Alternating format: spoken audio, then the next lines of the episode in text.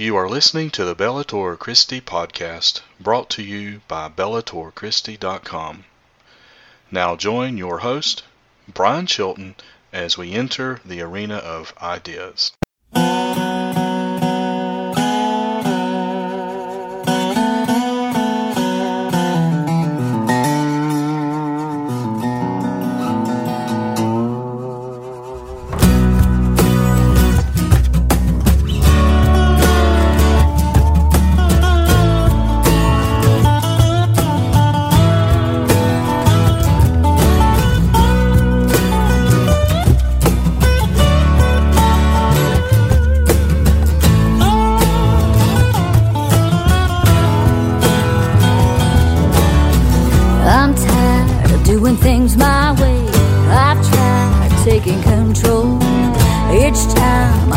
To the altar, God's gonna save my soul. Crucified, let me crucified. The new man's gonna make it, but the old man's gotta die. Taking up my cross, laying down my pride. I found a new way of living my life. Crucified.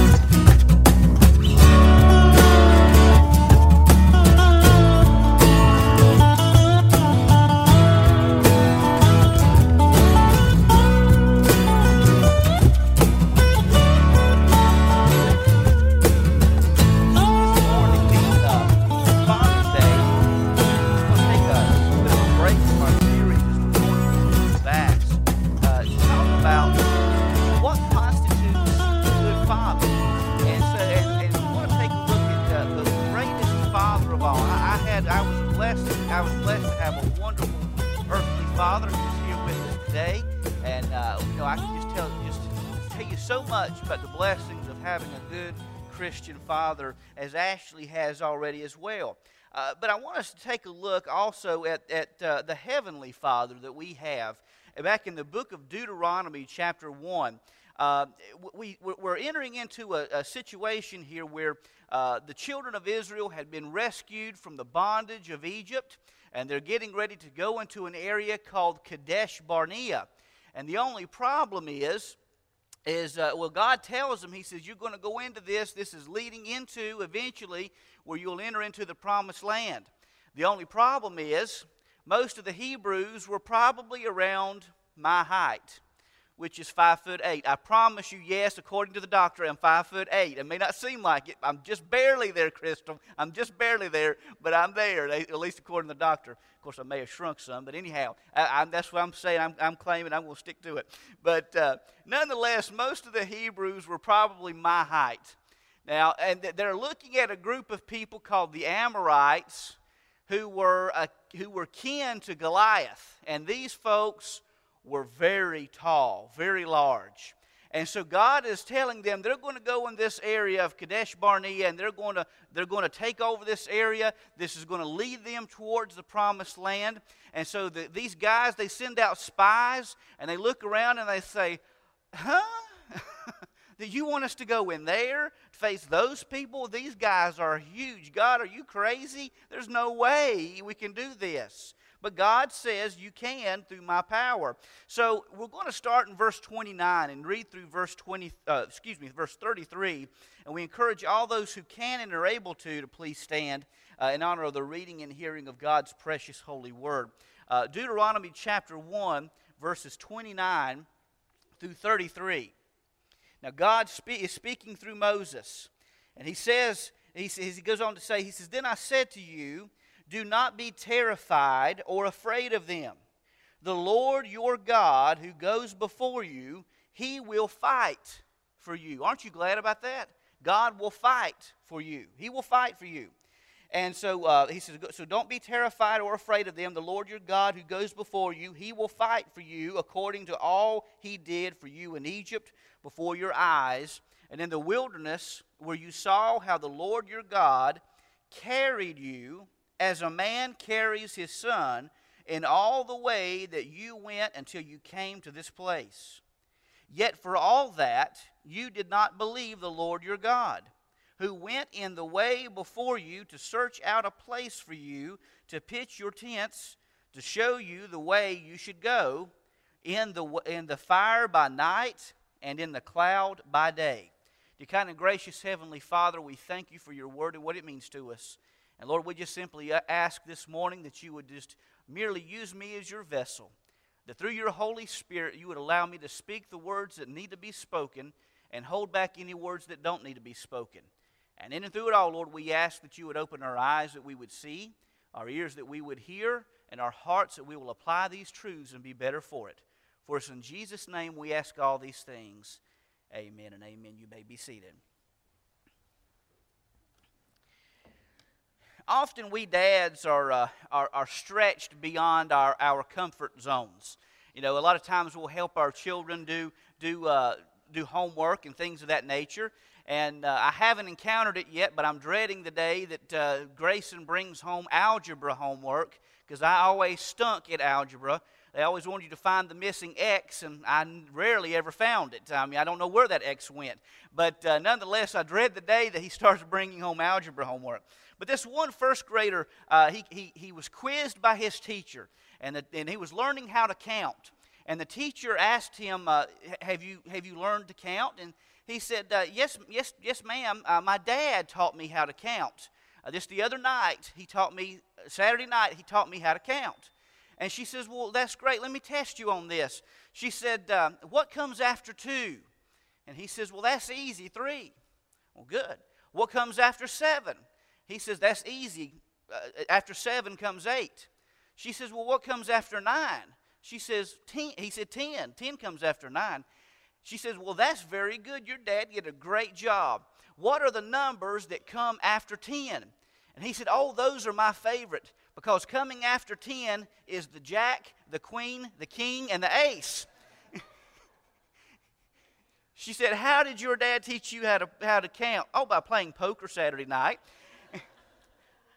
I don't know that she was as impressed by the father's teaching skills after that and when she learned that. But today in this passage of Scripture, God addresses the Hebrew people. He's telling these people that you're going to go in the area of this Kadesh Barnea. You're going to go in this area and you're going to face these Amorites. This is leading you eventually to the point in time that you will enter into the promised land. But as I mentioned before, that they sent these spies out and they saw the size of these Amorites and they thought to themselves, there is no way whatsoever that we can win this battle. And God got a little aggravated with them because of their lack of faith. But in the end, he would lead them through. And of course, they spent 40 years in the wilderness, where it would have only taken them only a few weeks or a few months had they trusted God to enter into the promised land. But despite all of that, God still loved his children. He still had compassion on them, and eventually one day they did enter into the promised land. This message today is going to look at 4 different attributes of a loving Father that we see through our Heavenly Father, and the challenge is for us as earthly fathers that we seek to the best of our abilities, as inspired by the Holy Spirit, to demonstrate these same characteristics, these same attributes to our children and to those we encounter. And you may be here today and maybe you're not a father, but I want to tell you that as a Christian, you still have a powerful impact upon young people. You can have a positive impact or you can have a negative impact, and the goal is that we as believers would have a strong, powerful impact upon the youth, the next generation that's coming along down the pipes. So the first thing we see is that a good father, first and foremost, comforts his family. And we see this in verse 29. Look what he compassionately says to the people. They were terrified of the thought of going and facing these Amorites. These guys were huge. These guys were like Andre the Giant on steroids. These guys were huge, enormous. But God says to them, do not be terrified or afraid of them. Don't be afraid of them. Despite the size of these individuals, I am bigger. And aren't you glad about that? No matter what problem we may encounter in life, whether it's a health issue, a financial issue, whether it's a family issue, whether it's a problem with friends or loved ones, God is bigger than your problems. Aren't you glad about that? And that's the comfort we find in the Word of God, that God is greater than any problem we may face in this life. Dallas Willard tells the story of one Robert C. McFarland in the 1970s. He had moved from California to Oklahoma in 1970, but before doing so, he had, through his agency, had to acquire an insurance company down in the Long Beach area of California. He didn't want to acquire this insurance company, but due to some bad dealings with a friend of his, he had to take this over because he had invested in this company. Otherwise, he would have lost a lot of money and a lot of people would have been unemployed. So he took it upon himself to take over this insurance company, not by his desire, but by necessity. But by doing so, he was stressed to the max. He didn't know how in the world he was going to be able to help this insurance company. He didn't know how in the world he was going to be able to see things through, as there were multiple problems this company was facing in addition to his own company that he had going on as well. But one day he came upon Rolling Hills Covenant Church in Southern California. And while there, he received Christ as his Savior. And after receiving Christ as a Savior, a few weeks passed. Things just continued to get worse and worse in this company. And as he was driving down to the Long Beach office, he came upon a fork in the road. And he told himself, I just want to turn left here and keep driving and forget all the problems associated with my family, forget all the problems associated with this business, and I'm just going to leave it all. I'm going to disappear from the map and just go in a different direction. But he said that he heard that still small voice, the voice of God, saying, Robert, pull off to the side of the road. And so he did. And that still small voice, the voice of God, spoke to his heart and said, my son Jesus encountered far more difficulties than you'll ever face. And he turned to me, his heavenly Father, in such a time as this. You need to do the same. And so Robert, at that point in time, he poured out his heart unto God Almighty. And he said once he finished praying, he felt a new strength come upon him that he had never experienced before in his life. And he drove to that Long Beach office, encountered 22 major problems. But by the grace of God, by the end of that encounter, they had solved all of those problems, those major problems, and even that. And by the grace of God, found a solution to that.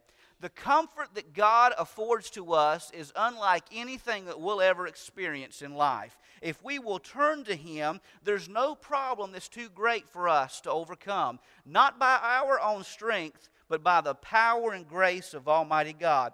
Jesus tells us in Matthew 10:28, don't fear those who can kill the body alone, but fear the one who can kill both body and soul in hell.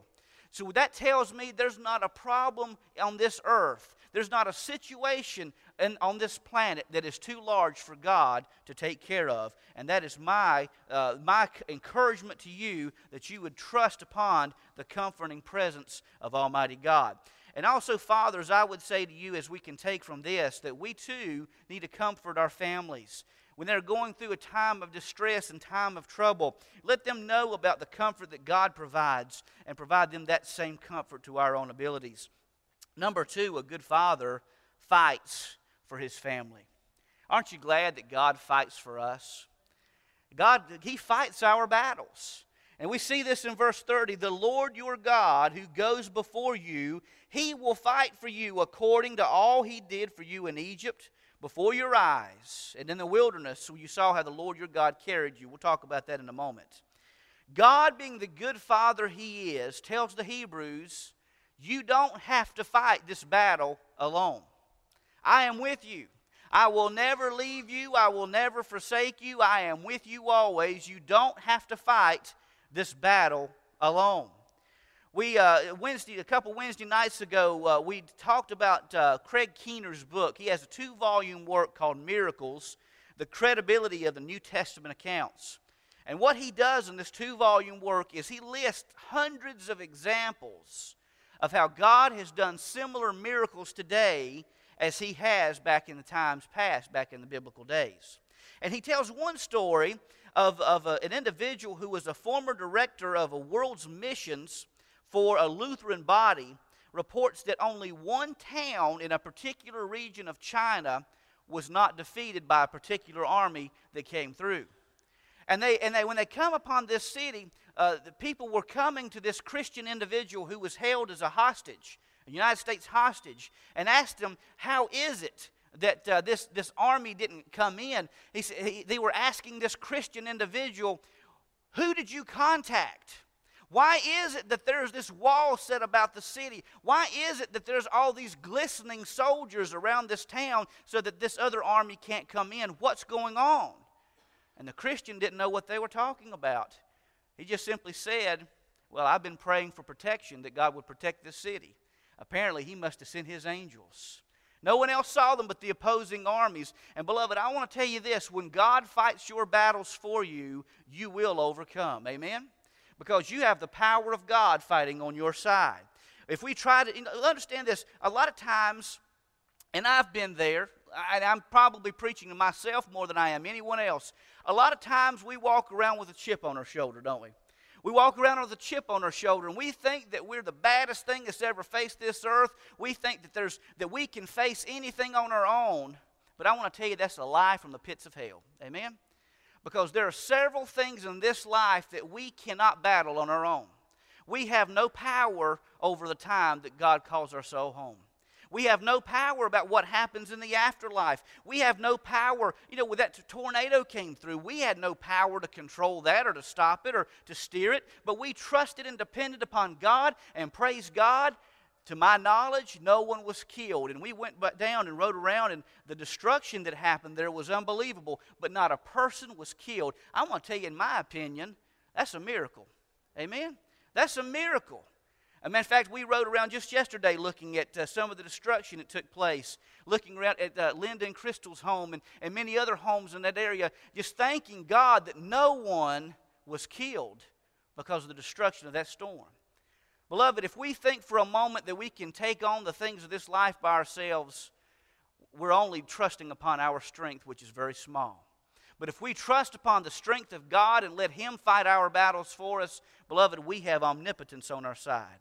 Paul writes in Romans 12:19, he says, do not avenge yourselves, brothers. Instead, leave room for God's wrath, because it is written, vengeance belongs to me, I will repay, says the Lord. Let God take care of your troubles. Let God take care of your trials, because understand this, if we live lives of revenge and just seeking to avenge ourselves, because of what any one person has done to us, we're going to live a bitter life. But if we trust and depend upon the power of God, we're freed from that. Amen? We don't have to worry about that anymore. We can trust and depend upon God and know that He's going to take care of us. He's going to fight our battles for us. And when He fights our battles, things work out a lot better. Beloved, I wish I could, as I send my son to school, I honestly wish I could send him in a bubble. One of those strong plastic bubbles, air-conditioned bubbles, so that no one could hurt him, so that he wouldn't get hurt at school, so that, you know, that he wouldn't encounter this hardship. But I know that's impossible. But I've learned as a father to trust upon God's protection, because He can protect my family far more than I can. So that's my prayer today, that we as fathers would trust upon the power of God to protect our families and pray for our families often. Number three, a good father carries his family, in verse 31. And in the wilderness, God says, where you saw how the Lord your God carried you, as a man carries his son, and all the way that you went until you came to this place. This word used here for carried is the Hebrew term yisaish, which literally means to put someone on your back and carry them along. It also can mean lifting up and encouraging a person. It can also mean taking someone else's burdens upon yourself. And that's what God does for us. This is what He's telling the Hebrews, and I think in turn telling all of His children, that He will carry us, much like that beautiful poem. You remember the poem Footprints? Remember that beautiful poem where a person's going through bad times and he looks back upon his life and says, Jesus, why is it that during the hardest times of my life there's only one set of footprints? And he says, Jesus says to the man, that's when I was carrying you through. And beloved, aren't you glad we have a Savior that carries us through the difficulties of life? Now, I can think about something similar that happened here. I got to pick on Grayson a little bit. He was little bitty at this time. He was about probably 2 or 3, I think it was, if I'm not mistaken, real little bitty. And he watched several shows on PBS and different things about dinosaurs. Remember this? And so we took him down to the zoo in Asheboro. And we went to, they had this dinosaur exhibit, had these lifelike dinosaurs. Well, there's a difference between cartoon dinosaurs and lifelike dinosaurs. These things were pretty intimidating, I have to admit. And so we go in this, there's only one way you can enter and only one way you can exit. And bless his heart, he was terrified. And so what I did is I lifted him upon my shoulders and carried him through that little exhibit. And as we went through, you know, he still was scared, so his legs started tightening like an anaconda around my neck. So I started losing breath, you know, dropping down, trying to get my bearings about me. And so when we finally got out of that exhibit, I had to sit down for a minute to get the blood flowing back to my brain. That boy has some powerful legs, let me tell you. But that's the similar example of what God does for us. During the difficulties of life, He carries us upon His back. He carries us upon His shoulders, helping us through the problems of life. The believer should understand 2 realizations. Number 1, that God has the power to help anyone through any situation, no matter what you're facing today. God has that power. And number 2, human beings cannot solve all their problems on their own. We must trust and depend upon the power of God. When we pray and we ask God to intervene, beloved, we have omnipotence on our side. We only have a limited amount of power in our lives, but when we trust and depend upon God Almighty, we have the power of God fighting for us. And beloved, I don't know about you, but that's a power that's unmatched in this universe today. So a good father comforts his family, fights for his family, carries his family, but we also see that a good father loves his family. We see in verses 32 and 33 that God says, "Yet for all of that you did not believe the Lord your God, who went in the way before you to search out a place for you, to pitch your tents, to show you the way you should go, in the fire by night and in the cloud by day." Now, later on in the chapter, that they have kind of a second thought. So they think, well, we'll go up and we'll fight these guys on our own power. And he says in verse 42, "The Lord said to me, tell them, do not go up nor fight, for I am not among you, lest you be defeated before your enemies." Even when they had rejected God's wisdom, even when they had rejected the presence of God, the Holy Spirit of God, God still loved them, and He didn't want to see them defeated. He didn't want to see them butchered. He didn't want to see them obliterated. He still loved them even though they had turned their backs upon Him.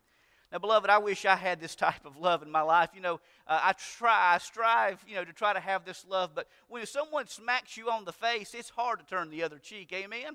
Anyone else there? Tell me I'm not alone here. Whew, I was getting a little worried there. Someone smacks you on the one side of the cheek. It's not easy to turn the other side. It's not easy to have love that God has for us. But that's the type of love we see throughout the Scriptures. In the Old Testament, many people make God out to be some type of ogre in the Old Testament, but that's not the way He was. Even when the people had turned their back upon Him, He still loved them and cared for them and wanted to see them come to salvation. He didn't give up on them. If He had, Jesus would have never come. But Jesus came to save the world of their sins. A lot of times we're like this guy named Ole, and Ole and Olga. And this Ole and Olga lived on a farm in Iowa. And Ole was not a very emotional person. He was not the one to buy cards. One to buy cards or gifts and things of that nature. But he loved Olga. He really did. But Olga was just, she was just needing some affection. She dolled herself up, and she came prancing into the room one day. And Ole just kept reading his newspaper, didn't even bat an eye. And she was fed up. Olga said to Ole, "Ole, why don't you tell me you love me?" And Ole looked at her just from his newspaper, and he said very stoically, he says, "Olga, I told you when I first married you I loved you. If I ever change my mind, I'll be sure to let you know. Now, that's probably not the model we need to have, guys, in our relationships. But nevertheless, one thing we see this highest form of love that God has. Now, love is emotional. I understand that. I'm not saying that there's not some emotion to it, because there is. But when you look at the love that God has for us, it's called agape love. It's an unconditional love. It's a love not of emotion, but it's a love of choice. Think about this. Your heavenly Father chose to love you with an everlasting love, and that love will never fade. Amen? You may feel unloved in life, but understand God's love for you will never fade. Even when you turn your back upon Him, He loves you. There's even a story in the Old Testament of a prophet named Hosea, and he married this woman named Gomer. No, not Gomer Pyle. That all have a saying, well, golly, if that was the case. But now this woman named Gomer, and she was not faithful to him at all. She ran around on him. She was unfaithful to him. But Hosea, led by God, took her back when she repented of her sins, and that itself served as an example of God's love for us. Through that book, we see that idolatry is adultery against God. When we have anything else in life that we place to the level of God, we're committing adultery against God. But even still, what we see through that amazing story through the prophet Hosea is, despite when that happens, when we repent of our sins and we come back to God, God still takes us back. What an amazing God we serve. What a loving God we serve. What an amazing love that He has for us. In fact, we see throughout Scripture that the Bible tells us that while we were yet sinners, Christ died for us. It wasn't when we were dressed up and put on fancy clothes and lived a good life that Christ died for us. But it was while we were in the muck and mire of sin that Christ died for us, to bring us out of that depravity, to bring us to salvation. Fathers, may we strive to show the love to our children or families that God shows to us. And that's what Paul tells us, and I believe it's 1 Timothy, if I'm not mistaken, and in Ephesians as well, that we need to love our spouses as Christ loves the church. Let me close with this. A father and son were traveling down a country road in springtime, and there was this bumblebee that had entered the car somehow or another, and this little young boy was terrified because he was allergic to bees. And he knew that if he were to be stung, that he would have an allergic reaction. So he was terrified. He was going out of his mind. So the father, being the loving father that he was, took his jacket off and covered his son. While the bee was flying around, the father grabbed hold of the bee, but then finally released it. And the son was still terrified as this thing was buzzing around. And the father looked at the son and says, "Son, you can take comfort. A bumblebee can only sting you once. Look at my hand. I took the sting for you. He can't sting you anymore." And beloved, I think that's the same story we find through Jesus Christ. That He took upon His hands, upon His feet, upon His body, our sins, because of the love that He has for us. A love that transcends any love that we'll ever experience in life. The love of God is unlike anything that you will ever know in life. Christ did the same thing that father did for his son. He took away the sting of death.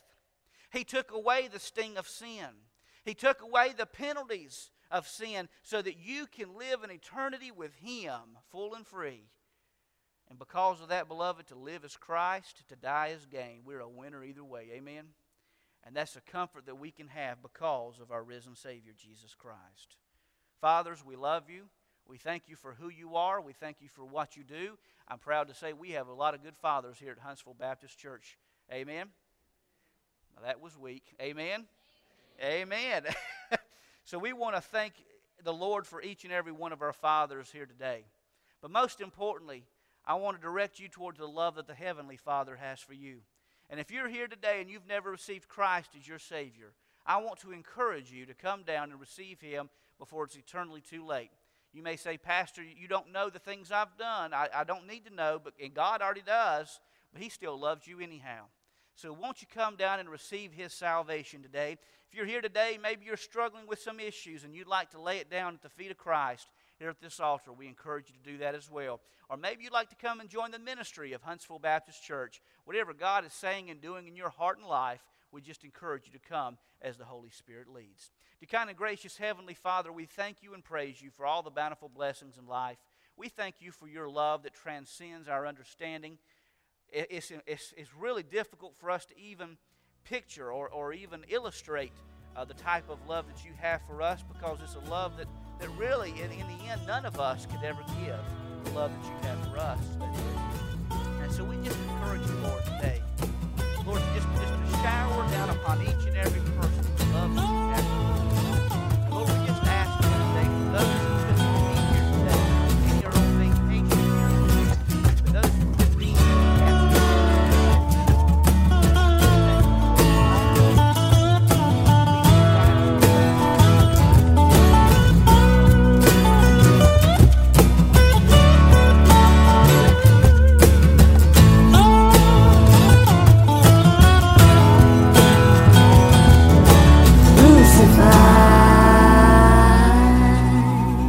Expressed on this podcast do not necessarily represent those of BellatorChristi.com or its affiliates.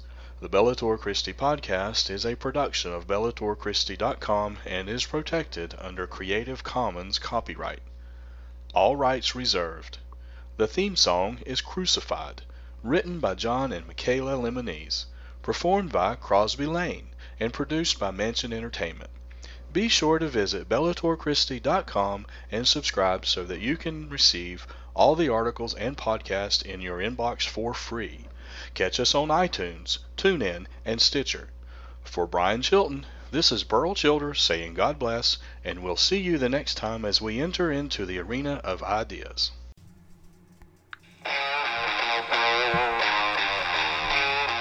Are you looking for something that will train you in Christian apologetics, but you don't have time to commit to a long-term program? Do you want to learn more about the philosophical, scientific, and historical reasons for the Christian faith?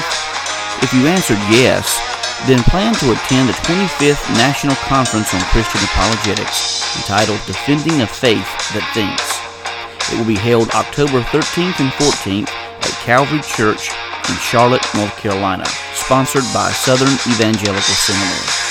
Among the speakers include Michael Brown, Norman Geisler, Gary Habermas, Ken Ham, Richard Howe, Greg Koukl, J.P. Moreland, SES President Richard Land, Jay Richards, Hugh Ross, Frank Turek, J. Warner Wallace, and more than 30 additional speakers. Early bird pricing lasts until August 1st. For more information, go to conference.ses.edu. I plan to be at the 25th National Conference on Christian Apologetics. I hope to see you there. Once again, this is October 13th and 14th at Calvary Church in Charlotte, North Carolina. Go to conference.ses.edu. The National Conference on Christian Apologetics, Defending the Faith That Thinks.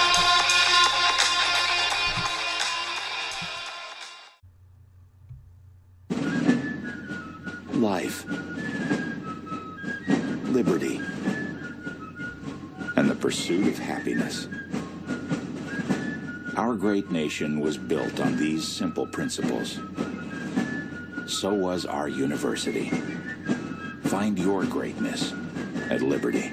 Online or on campus, discover more at liberty.edu. It's the difference between a job and a career.